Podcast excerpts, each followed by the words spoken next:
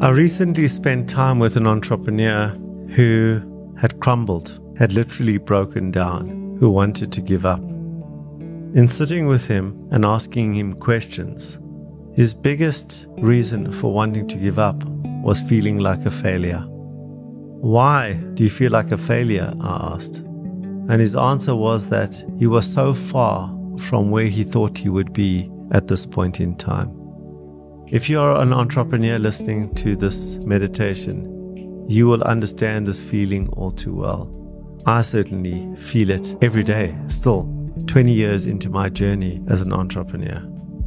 There is always a dissonance between where we think we should be and where we are. The worst thing for us is that we see warts and all in our business. Behind the glossy veneer of our websites, of our brochureware, of our pitches, we understand all the flaws in our business. We understand all the weaknesses in our business. We feel them viscerally. And part of us feels like a fraud, a liar, when we talk to clients about how wonderful our products and services are. Meantime, back at the ranch, we know how flawed and vulnerable we are as entrepreneurs. We seek perfection. There is this ideal model, the state that we'll be in where it all works, where all the cogs will link together and create the output and that massive profit at the end of every month.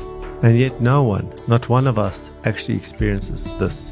Not even the richest men in the world experience a model that is so perfect that it requires no adjustment, no tinkering, no attention. So, meditation 15 is a reminder to us as entrepreneurs, to me as an entrepreneur, that my business is constantly tending towards perfection, but it will never reach this point. I am totally comfortable with this. I repeat, my business is constantly tending towards perfection, but it will never reach this point. I am totally comfortable with this. If you think about this meditation, it's about momentum.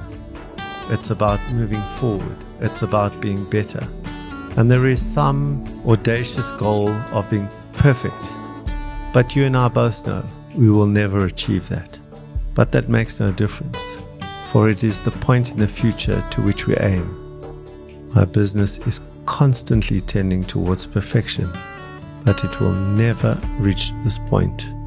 I am totally comfortable with this.